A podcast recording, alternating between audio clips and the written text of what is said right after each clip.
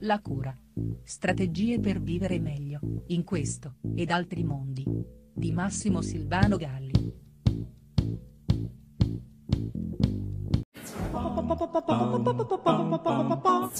Più volte mi è capitato di sottolineare la potenza della mitologia greca, senza la quale oggi con tutta probabilità saremmo ben più perduti nella nostra ignoranza di quanto già non siamo. Ma non è questo quello di cui eh, oggi voglio parlare, eh, cioè sì dei miti ma non in senso così generico, bensì di un mito in particolare, quello del cieco Tiresia, l'indovino, il veggente. Ora, sull'origine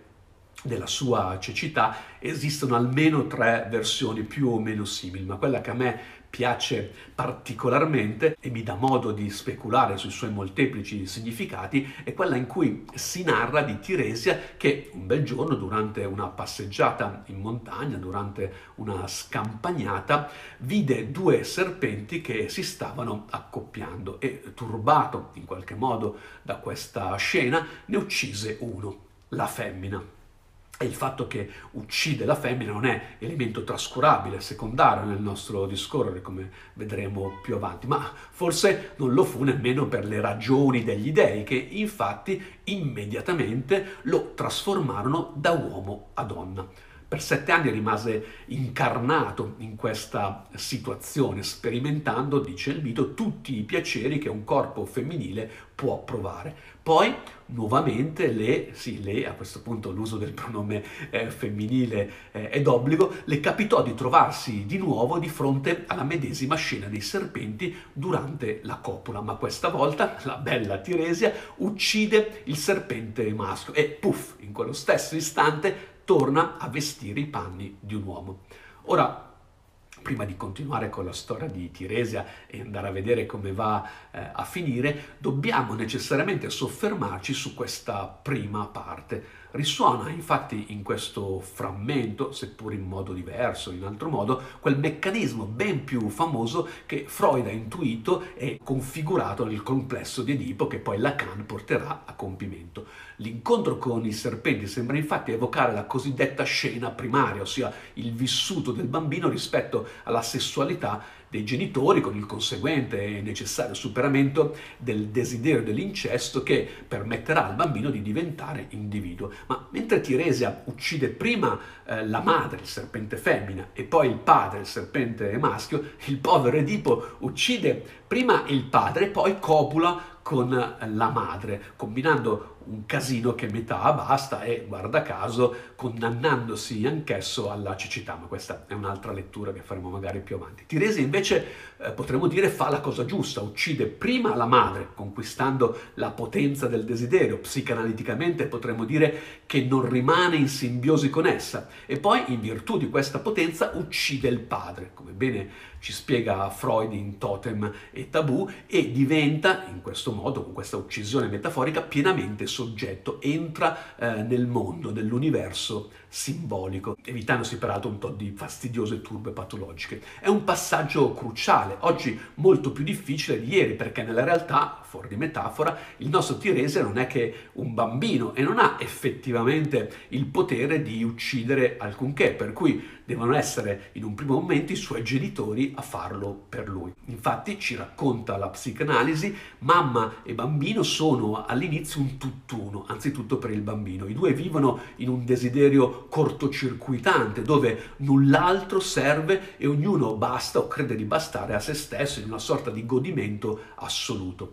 Si tratta però di un godimento potenzialmente patologico e che per questo non deve durare se non al prezzo di generare eh, possibili danni psichici al bambino che, vincolato alla madre, avviluppato in questa simbiosi, non svilupperebbe le necessarie difese per il suo io. Infatti a questo momento idilliaco ma anche pericolosamente mortifero segue o dovrebbe seguire un secondo passaggio in cui avviene la cosiddetta interdizione, la fase della castrazione. È il tempo in cui dovrebbe comparire un terzo, nella gran parte dei casi questo terzo è il padre, a interdire, a impedire che quel godimento tra madre e bambino abbia seguito l'uccisione del serpente femmina. Questo intervento del padre dovrebbe prevedere peraltro la madre quale complice, o quantomeno una madre che non faccia resistenza, che si lasci separare dal figlio. È questo passaggio che oggi, nella società senza padri, con padri che sempre di meno interdicono e con un eccesso di madri che sempre più non si fanno interdire, risulta più difficile a tutto discapito dei figli.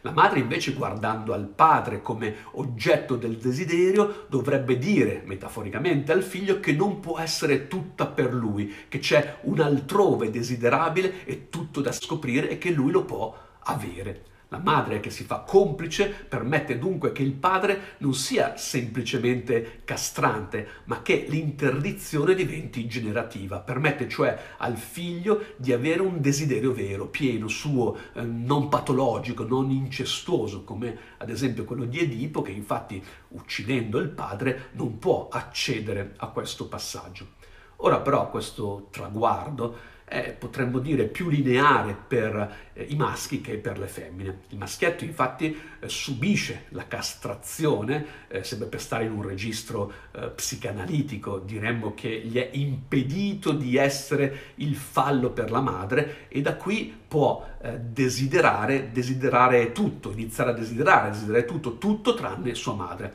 Ma la bambina è già in qualche modo metaforicamente castrata, è già senza fallo e il padre non ha il potere di toglierle ciò che lei già non ha. Il padre riesce quindi a staccare la bambina dalla madre nella fase preedipica, ma non ha il potere di dotarla di un significante femminile, di darle un significante per rappresentare il suo sesso di donna. Questo eh, evento è importantissimo per la differenziazione tra maschi e femmine della specie umana, perché lascia, seppur parzialmente, la femmina senza una copertura simbolica. Così, mentre il maschio rimarrà per tutta la vita in balia di quello che Lacan chiama l'istupidimento del fallo, il desiderio della cosa, dell'oggetto in quanto tale, la bambina cerca nella madre il significante femminile che le confermi di essere donna Tuttavia questo significante eh, non c'è e non c'è il fallo e per quanto in questo periodo della sua crescita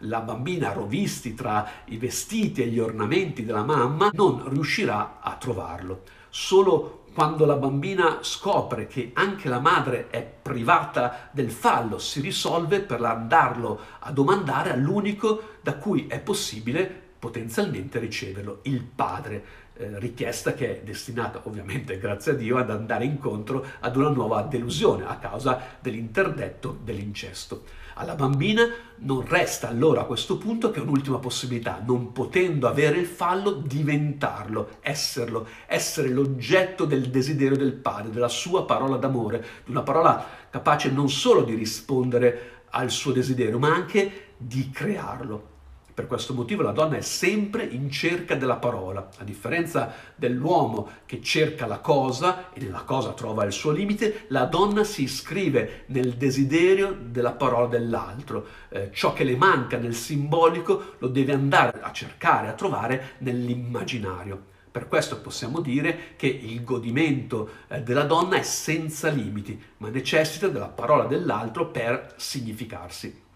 Ora, eh, sperando di essere stato sufficientemente lineare, visto che l'argomento è molto complesso, torniamo al nostro Tiresia, perché dopo che è tornato uomo, aver superato l'Edipo potremmo dire, viene convocato un giorno da Zeus e Era che stavano discutendo su chi in amore provasse più piacere, se l'uomo o la donna. E quale miglior testimone se non appunto Tiresia che aveva vissuto in entrambi i sessi. Così, interrogato, Tiresia eh, risponde dando compimento a quanto abbiamo cercato di descrivere sin qua nella differenza del godimento tra uomo e donna e dirà che il piacere si compone di dieci parti, ma l'uomo ne prova solo una e la donna le restanti nove. Per questo motivo, per aver rivelato questa indicibile verità, era lo condannerà alla cecità eterna e anche su questo ci sarebbe molto da speculare, ma magari un'altra volta. Ci ho detto, la rivelazione finale di Teresa non può non farci pensare a Lacan quando dice che non esiste rapporto sessuale,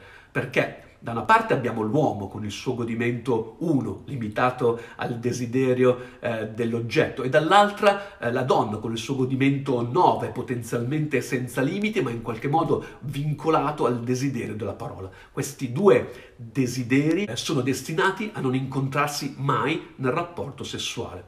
Solo l'amore, ci insegna Lacan, potrà permettere ai due di incontrarsi. Ma questa che è la vera, la vera storia dell'uomo e della donna, magari la riserviamo per un'altra occasione.